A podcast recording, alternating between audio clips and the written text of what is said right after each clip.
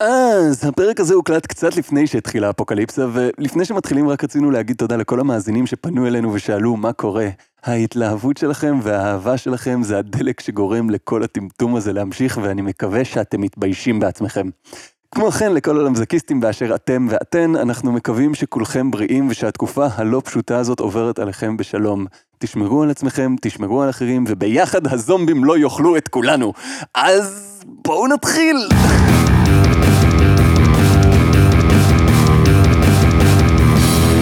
שלום לכולם, אני גל, איתי נמצאים חגי, היי. וליבי, היי. ונעמה. היי. למזק, למה זה קיים? המקום בו אנחנו שואלים את השאלה שהיא השם שלנו, והפעם, בית שינוי תודעתי. חגי, בית שינוי תודעתי, למה זה קיים? אז בית שינוי תודעתי הוא האתר של נעמה וייס תואר. מה? מה? נעמה וייס? כמו נעמה וייס שפה? אני נעמה וייס. כן, אבל עם התואר, אה... מה זה אומר שאני נעמה וייס טינופת? את נעמה וייס טומאה. אז אה, בית שינוי תודעתי. אז זה האתר של נעמה וייס תואר, שהיא אשת אשכולות שמקדישה את חייה לקדם שינוי תודעתי עולמי. והיא מגדירה את עצמה כחוקרת עצמאית במכון הבינתחומי לחקר מדע ותודעה, שזה דבר אמיתי. חוקר עצמאי זה לא בהכרח ביטוי רע, אבל זה אחלה נקודה להתחיל לחשוד. באמת, אני נכנסתי לאתר שלהם, יש שם רשימה של, אני חושב, אולי 200 או 300 אנשים שהם חברים במכון הזה. חלקם הם מדענים וחוקרים מכל מיני אוניברסיטאות ואנשים כאלה. אהה. מצד שני, יש שם די הרבה שנראים כמו חומר עתידי ללמזה. לפעמים אתה פותח טקסט ואתה רואה פרק. כן, זה נקרא המכון הבינתחומי לחקר מדע ותודעה. כן. אז יש להם גם את הפנג'ויה לחקר מדע ותודעה.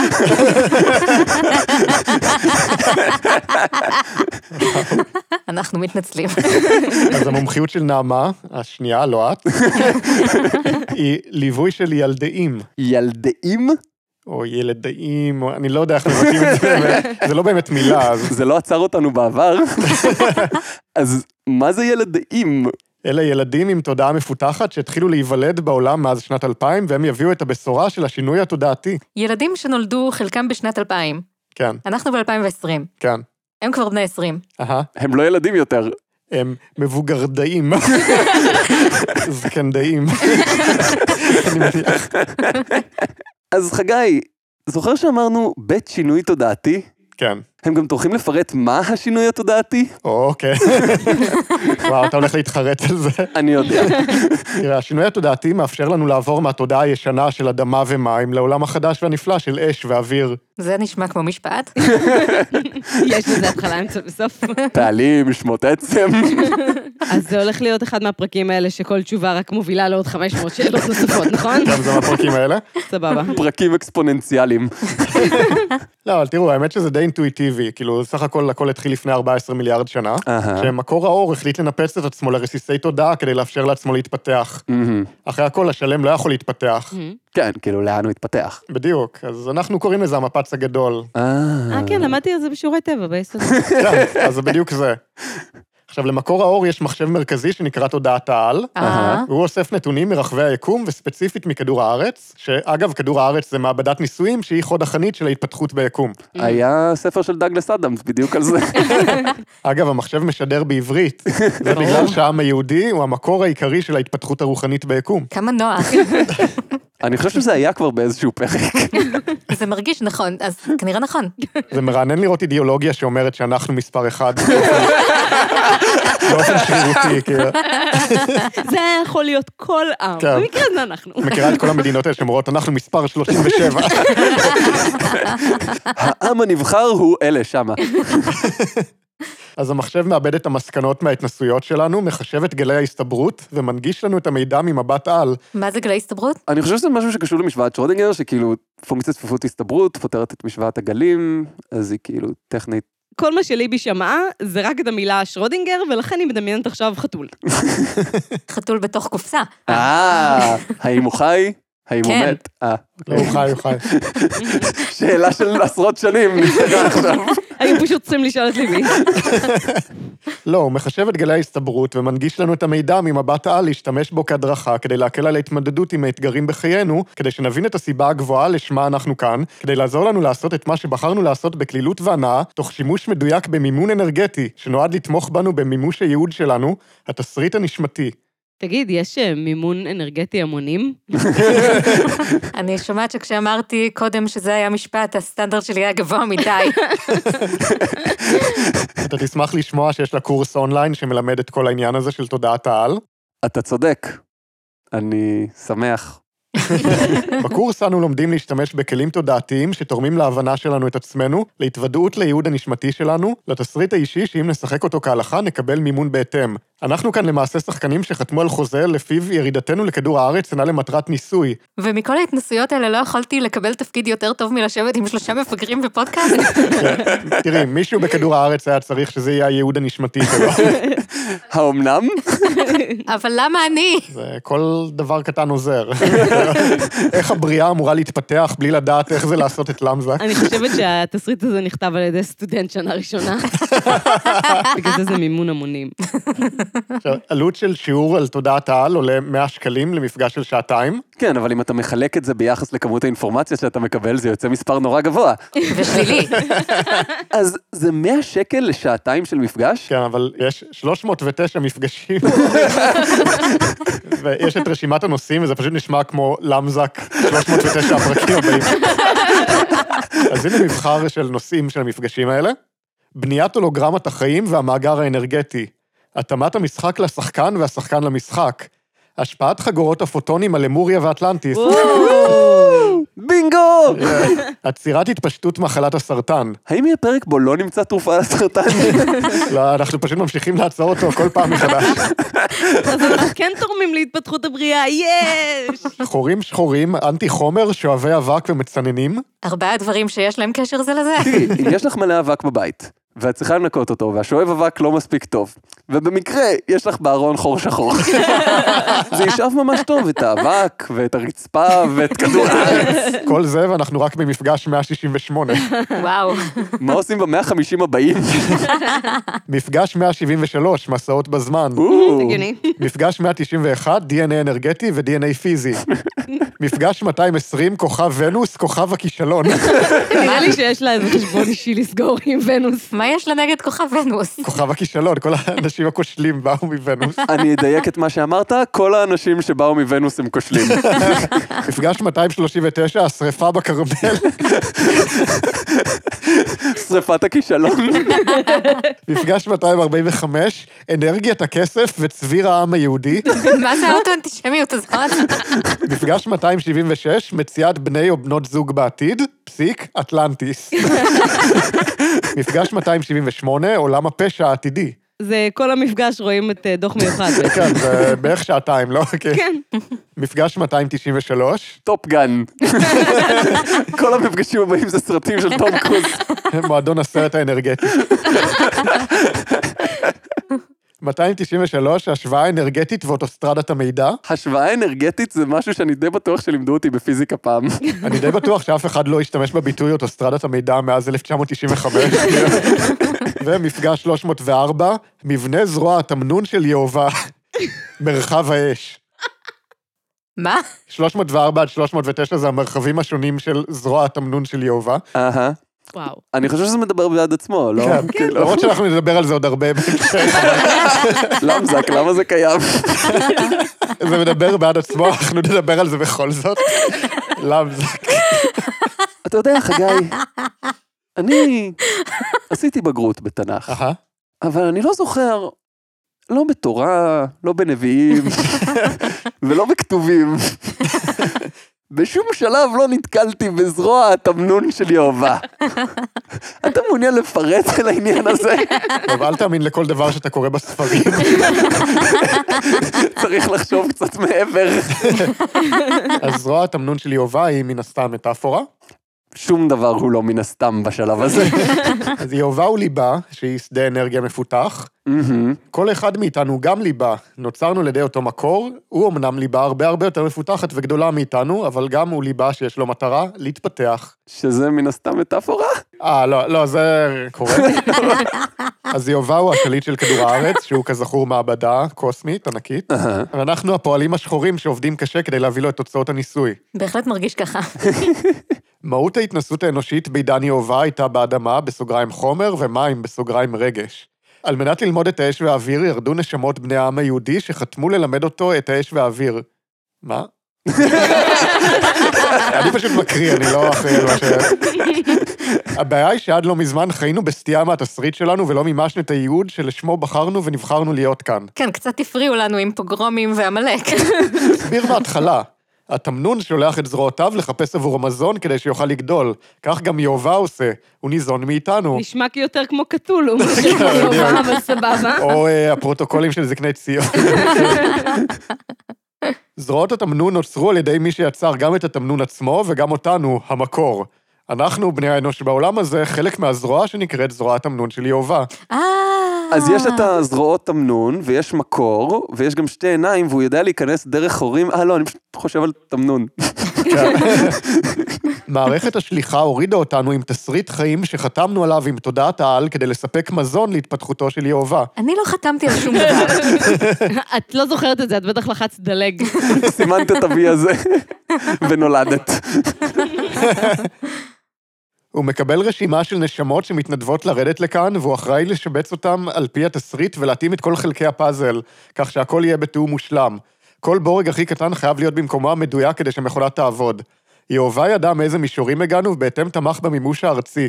חיבר בינינו ובין המערכת האנרגטית שמממנת את מימוש הייעוד הזה בחומר. תמנון ענק שמחבר את חתיכות הפאזל עם ברגים, זה לא נשמע יעיל בכלל. דווקא זה נשמע כמו אחלה דרך שלא יתפזר לך הפאזל. וכך הוא מקבל את המימון שלו. מי מממן אותו? חשבתי שהוא אלוהים. האמת שזה באמת נשמע כמו פרויקט קיקסטארטר. יש לי מיצג אומנותי, שזה בעצם תמנון שמחבר חלקי פאזל עם ברגים. אתם אה, יכולים בבקשה לתרום לי בקיקסטארטר? כל ברג חייב להיות במקומו המדויק. אם יש לנו מאזין ששמו אבי כהן, תזוז בבקשה שלושה סנטימטרים ימינה. זהו, דפקתי. מה תעשה לי? אולי המקום המדויק שלך היה להזיז את אבי כהן שלושה סנטימטרים ימינה, ועכשיו הכל כן יעבוד. תזוז מהר שמאלה. תפסיק להזיז את אבי, מה אבי עשה לך? כן, אבל מה אם חלק מההתנסות שלנו בזה שאנחנו עושים את הפודקאסט, זה היה שנעשה את הבדיחה הזאת כדי להזיז אותו שלושה סנטימטר. בכל מקרה, אבי כהן, אתה יכול להפסיק להקשיב עכשיו, את הפודקאסט שלך מיצית. אבי כהן מיצה את תפקידו כמאזין למזק ובכלל. אבל בדצמבר 2012 יהובה סיים את התפקיד שלו, והתחיל לעבוד על בריאה חדשה שתיקח עוד 14 מיליארד שנה. זהו? כן, הוא מיצה את זה. הוא לא חותם קבע או משהו? מה לגבי התראה של שבועיים, תקופת חפיפה? למעשה, הוא יהיה זמין לעוד 100 עד 200 שנה, ואז יוחלף סופית באלינוס, שליט העידן החדש, שהוא כמובן ליבת אש. וואי, אלינוס התקדם מהר, הוא הגיע לפה רק לפני אה, 15 מיליון שנה. כלום. אבל למרות שאלינוס לכאורה ישלוט במעבדה של כדור הארץ, מי שינהל בפועל את העניינים בכדור הארץ יהיו 22 נציגים של 22 מגה ערים שייבנו בעתיד. למה דווקא 22? או, אה, אני שמח ששאלת, כי יש לה דף שלם שמסביר את החשיבות של המספר 22, וואו. אז הנה רק כמה מהמשמעויות של המספר 22. ה-22 הוא יום אחרי ה-21 לנובמבר 2012, שהיה כזכור סוף העולם. אה, אני זוכרת את זה. כן, העולם נגמר פשוט, כן, נכון? וזהו. ביי. אם אנחנו הולכים להתחיל את המשחק הזה ביום לפני, יום אחרי, זה הולך להיות מאוד ארוך. נעמה וייס טוהר נולדה ב-22 לחודש. נעמה וייס הזאת נולדה ב-20 באפריל. שזה יומיים לפני ה-22 לחודש! שזה יומיים לפני ה-22 לחודש, ומה זה שתיים? זה שורש של ארבע! או, משמעויות, עומק. אם יש דבר אחד שאין בכל הדבר הזה, זה משמעות. כן, אז איך אתה מסביר את זה שהיא גרה כל החיים בבית מספר 22? וואו. ובגנום האנושי יש 22 קרומוזומים. זה לא נכון בכלל! 22 הוא מספר השיר הזוכה באירוויזיון של נטע ברזילי, שהיא שליחה שנשלחה להעלות את תדרי התודעה הכוללת של האנושות בכל העולם, ולייצג את תדרי העידן החדש שישראל מובילה בעולם. קודם כל זה נשמע כמו משפט שצריך לעשות לו ביטבוקסינג ברקע. שליחה שנשלחה להעלות את תדרי התודעה. ב-22 ליולי 2014 הוא תאריך ההקמה של קבוצת הפייסבוק נוער וילדי ביטקוין, שהוקמה על ידי זו שכתבה את כל הטקסט הזה ויש לה אובססיה למספר 22. זה צירוף מקרים. כן, זה קוסמי. מדהים. אגב, הקבוצה הזו היא פרק בפני עצמה. אני רק אציין שיש שם פוסט על כישלון של מיזם שנקרא ביטקוין לכל ילד, שבו אומרים שאם אפילו המיזם הזה נכשל, אז צריך לעבור לתוכנית ב' שהיא הכחדת המין האנושי. למה זאת לא תוכנית א'? ביטקוין לכל ילד נשמע כמו רעיון נורא יקר. רק בגלל ש-0.00022 ביטקוין לכל ילד היה ארוך מדי. 10 במינוס 22 ביטקוין לכל ילד. ביטקונאי לכל ילדאי. אגב, מה זה ילדאי? אה, כן, היה משהו כזה, רק שדעתי הוסחה על ידי כל מה שהיה אחר כך. אז הילדים הם הילדים של העידן החדש, הם נולדו מחוץ למטריקס כמובן. כבר אמרתי שהסרט הזה זה הדבר הכי גרוע שקרה לחשיבה הביקורתית? לא, אני חושב שאפילו יותר מפעם אחת. אז הילדים לא צריכים את מערכת החינוך המיושנת שלנו. ילדי העידן החדש ירדו לעולם כשתודעתם מכוונת על תדרי האש, האוויר והמים הגבוהים. הם יודעים מה הם באו לעשות כאן, והם נותנים את מה שיש להם לתת בכישרון רב. תדרי התודעה החדשה יוצאים מצ'קרת הגרון ונצרבים באמצעות חוש השמע. תדרים שיוצאים מהגרון ונקלטים באמצעות חוש השמע, על מה היא מדברת? מה זה יכול להיות? נשמע חדשני. מה עוד ימציאו? ישימו ארבעה כאלה ליד מיקרופונים, ואז יעלו את זה לאוטוסטרדת המידע. זה נשמע כאילו היא מתארת כמה טינג'רים שעושים קריוקי. עם צ'קרות? שקריוקי. וואו. אז כאמור, היא מתמחה בליווי של הילדים האלה ושל מורים שרוצים ללמוד על העתיד של החינוך.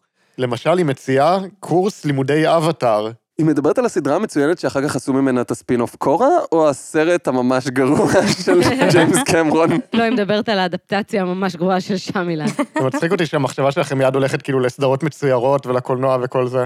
בכל מקרה, התשובה הנכונה היא א', זה א', היא מתייחסת לילד הקרח המעופף עם החץ הכחול על המצח? כן, זו סדרה תיעודית. קבוצת למידה של כשפות אוויר, בסוגריים שליטה ברוח בכוח התודעה, נפגשת כל שבוע למפגשי תרגול אונליין של מיומנויות שליטה אנרגטית ביסודות בהשראת אבטאר קורה, בכל מקום בו אתם מחוברים לעצמכם ולרשת. אנחנו צופים בסדרה האגדה של קורה, משחקים, משתפים, לומדים ומלמדים, נהנים ומבינים. זה נשמע כמו אחלה חוג עד החלק שבו אתה מנסה לעשות רוח עם הראש? אפשר לעשות רוח עם הראש, פשוט תאספו. ילדי האש והאוויר שנולדו החל משנת 2000, התודעה הזו כבר מוטמעת בהם built in, אך עדיין רובם אינם מודעים לה, ולכן איתם אני עובדת על מודעות. רגע, יש להם תודעה שהיא מוטמעת מהם בילט אין, אבל הם לא מודעים אליה, ולכן היא עובדת איתם על מודעות לתודעה שמוטמעת ושהם לא מודעים לה. בדיוק. כן. אגב, אם מישהו רוצה, אני מארגן בבית עכשיו חוג אה, מודעות של דרגון בול זי. חוץ מזה, היא גם מארגנת ימי הולדת לילדאים. וואי, רואים סדרות, ימי הולדת, זה די מגניב. כן, אבל זה לא היום הולדת הלינארי, המאפן הזה, שכולם חוגגים. ויש כל שנה. כן. יש יום אחד שמשתווה בחשיבותו ליום ההולדת, היום שבו הבנת למה. אנחנו עדיין לא יודעים למה. אנחנו שואלים את השאלה. היום שבו אנחנו עונים על השאלה שהיא השם שלנו. למבוגרים לוקח לרוב תקופת חיים שלמה להבין מהי הסיבה הזו. מהי הסיבה הזו, הספינוף החדש הזה. מסבק. מדוע יש את זה? מדוזי. הילדאים החדשים שירדו אחרי שנת 2000, ירדו? י- ירדו לעולם, כאילו, נולדו, בסדר? נולדו. אל תחשוב על זה יותר מדי. אז אה, הילדאים החדשים נולדים יודעים כשכבר צרובה בתודעתם הידיעה מה הם באו לעשות בעולם. איזה מתנה ייחודית הם רוצים לתת. אממה, רובם לא מודעים למידע הזה שמוטמע בהם built in. איתו ירדו דאונלואוד כנשמה לגוף פיזי. לכן איתם נדרשת עבודת מודעות ולא תודעה. עדיין לא הבנתי מה. מה לא ברור, הנשמה שלהם זה כמו PDF עם סיסמה, ואתה מנסה לפתוח את ה-PDF, אבל כאילו זה לא התעודת זהות, אז אתה שולח להם מה הסיסמה, ואז הם פשוט שולחים לך את הסיסמה, ואתה כזה, אוקיי, אז למה טרחתם להצפין את הדבר הזה מראש, פשוט תשלחו לי את הקובץ. וזה הכל בילטין, את יודעת, כמו תנור בילטין, שאתה יכול להכין בו לחם שום. Mm. לחם שום. לחם שלי. כן, אבל הסיסמה היא תמיד 1 עד 8.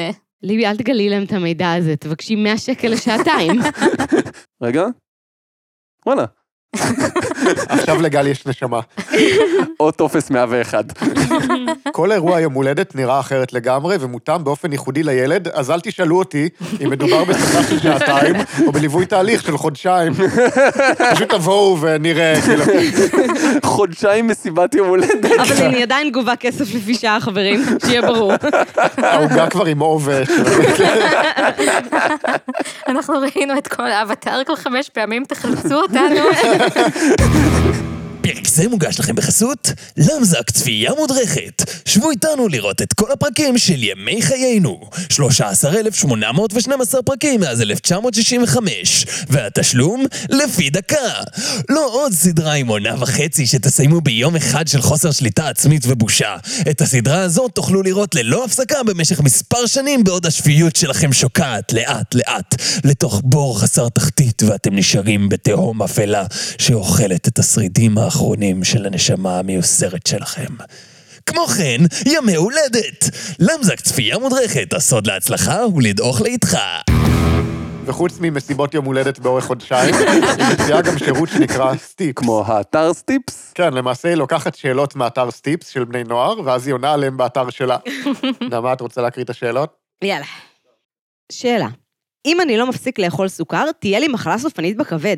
אבל אני פשוט לא מצליח להפסיק. כבר שבועיים. מה לעשות? אני כבר מתייאש. אני מדמיין אותו מתחת למיכל הזה ששופך סוכר, שיש בעמדות קפה, שאתה מסובב, אבל הוא ניתק את הסיבוב, ואז הוא פשוט שופך סוכר וכבר שבועיים. אה, הראש שלו נתקע בתוך המכונה של הצמר גפן מתוק, מסתובב כאילו כבר שבועיים. והראש שלו כבר פשוט גוש סוכר. בכל מקרה, התשובה שלה... ראשית, זה שאיזה תזונאית או רופא אמרו לך שאם לא, אז זה לא אומר שזה נכון ומדויק עבורך. הם יודעים תיאוריות, אבל לכל אדם יש מערך אנרגטי שונה, שנועד להזין אותו. רק אתה יודע מה בריא או לא בריא לך. אין כמו לא מדויק, לא נכון וגובל בפלילים. אתה יכול רגע אחד לחשוב שבריא לך, וברגע הבא להחליט אחרת ולבחור שמתאים לך.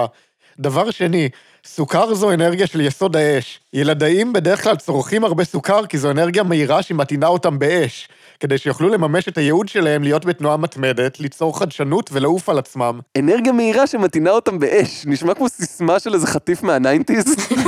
הבעיה היא שרוב הילדאים עושים את זה תודעתית עם הטכנולוגיה... מה? והם לא זזים עם הגוף הפיזי, ואז נוצרים עודפים בגוף. אבל דני, יש לך סכרת, לא אכפת לי, זה יסוד האש. לא אכפת לי, אני מחליט שזה בריא.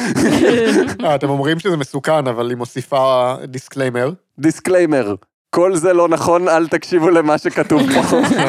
דבר שלישי, שום דבר אינו סופני, החיים הם תהליך התפתחות בתנועה מתמדת, הדבר היחיד שיש לו סוף זה הגוף הפיזי, אבל גם זה לא סוף העולם, כי יש חיים אחרי המוות. יש כל כך הרבה בעיות.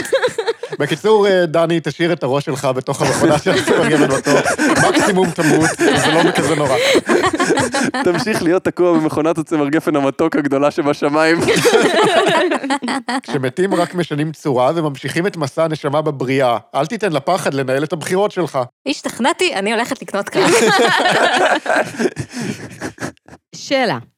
אני מאוהב משתי ילדות, ולשתיהן יש חבר. איזה מצב חר זה? איך לצאת ממנו? יש לציין שאני בקשר ממש טוב עם שתיהן, ושתיהן לא יודעות על זה. תשובה, ממליצה לך לקרוא באינטרנט על פולי אמוריה. באיזה גיל הילדים האלה אמורים להיות? זה משנה? הוא אמר שהוא מאוהב בילדות. ילדאות. כן, אבל אם הוא ילדאי בעצמו, אז זה חוקי לחלוטין ובסדר גמור שהוא מאוהב בילדאות. אבל אולי לא כדאי להמליץ לנו לקרוא על פולי אמוריה בשלב הזה? בדיוק, אין כאן שום דבר שהוא תקין. כאילו זה צעד אחד משאלה, ההורים שלי לא נותנים לי מספיק דמי כיס, מה לעשות? תשובה, תפוס את אמצעי הייצור.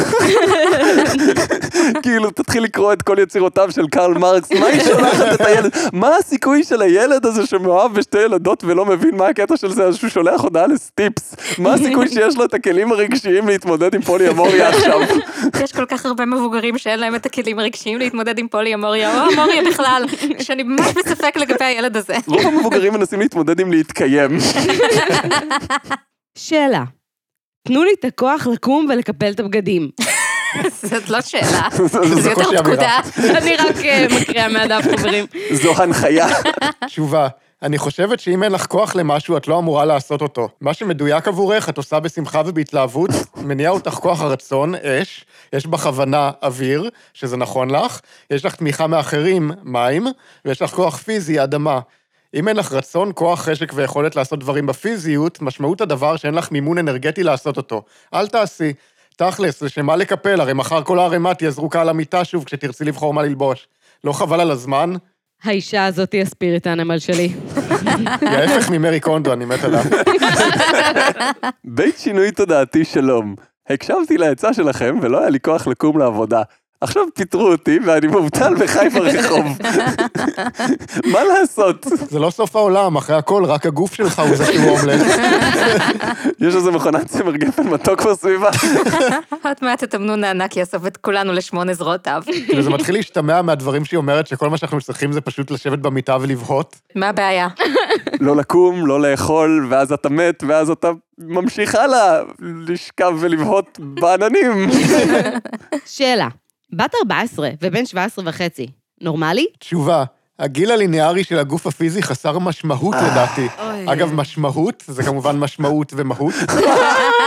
גם בעמוד אחר באתר, אז היא מדברת על זה שהילדאים, אז הם צריכים הרבה ההבנה. אז נשמע שיש לך חיבה מיוחדת להלחם מיותר. סך הכל הגיוני בעיניי. אני רוצה בכל זאת לחזור אחורה ולהגיד שהגיל הליניארי של הגוף הוא מאוד בעל משמעות.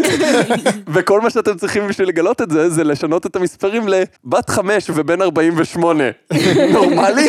אמ, סליחה, גל, זמן בבריאה לא נמדד בשעות, ימים ושנים, אלא בגלי התפתחות, טה. חוץ מזה, אין דבר כזה נורמלי. כל אחת ואחד מוטב שיעשו מה שמדויק ונכון עבורו, בלי שום קשר למה שנחשב נורמלי בחברה. אז המשפט הזה בפני עצמו הוא יפה, אבל בהינתן ההקשר אני דואג. טוב, נראה לי שזה מה שאייל גולן מנסה להסביר, אבל לא לוקחים אותו ברצינות. אז חגי, בית שינוי תודעתי. למה זה קיים? כי הילדים הם העתיד שלנו, ואם הם יאכזבו אותנו, אז פשוט תמיד אפשר להיכחד במקום. אה, זה היה פרק 43 של למזק. חגי לא מזמן גילה שללמזק יש עמוד פייסבוק. ואז הוא שאל אותנו למה הוא לא האדמין של העמוד פייסבוק. אז נתנו לחגי את האדמין לעמוד פייסבוק, ומאז אנחנו מתחרטים. עד עכשיו, אם מי שנכנס לעמוד פייסבוק שלנו, הוא היה כמעט אך ורק וידאוים של חצי שעה, שמכילים רק אודיו, שזה בדיוק מה שעושים בסושיאל מדיה. ככה עושים את זה, כל התוכן שלך צריך להיות בלתי נגיש בעליל. אז התחלנו לפרסם דברים שהם הרחבות על פרקים, או דברים שלא נכנסו לפרקים, או דברים שאולי אחר כך יהיו פרקים. אז אם אתם רוצים קצת יותר עדכון על הדבר הזה, או אם כבר הכרתם את עמוד הפייסבוק של חגי ואתם יודעים איזה תוכן מעניין יש שם. אז אתם מוזמנים בשמחה לעמוד הפייסבוק של למזק. אם אתם לא משתמשים בפייסבוק, כי אתם מתחת לגיל 45, אולי אתם ילדיים. ויש לכם איזושהי משמעות אחרת, אה, אתם מוזמנים לכתוב לנו, אה, לעמוד של למזק, למייל, אנא ערף מה, איפה אתם כן רוצים לשמוע על דברים של למזק, אנחנו נשמח לנסות להבין איך משתמשים בדבר הזה שאתם מדברים עליו, כי אנחנו נורא זקנים. אז זה היה פרק 43 של למזק, בו למדנו שזרוע תמנון מסוכר זה אש. אז אמ, ביי. ביי. ביי. ביי.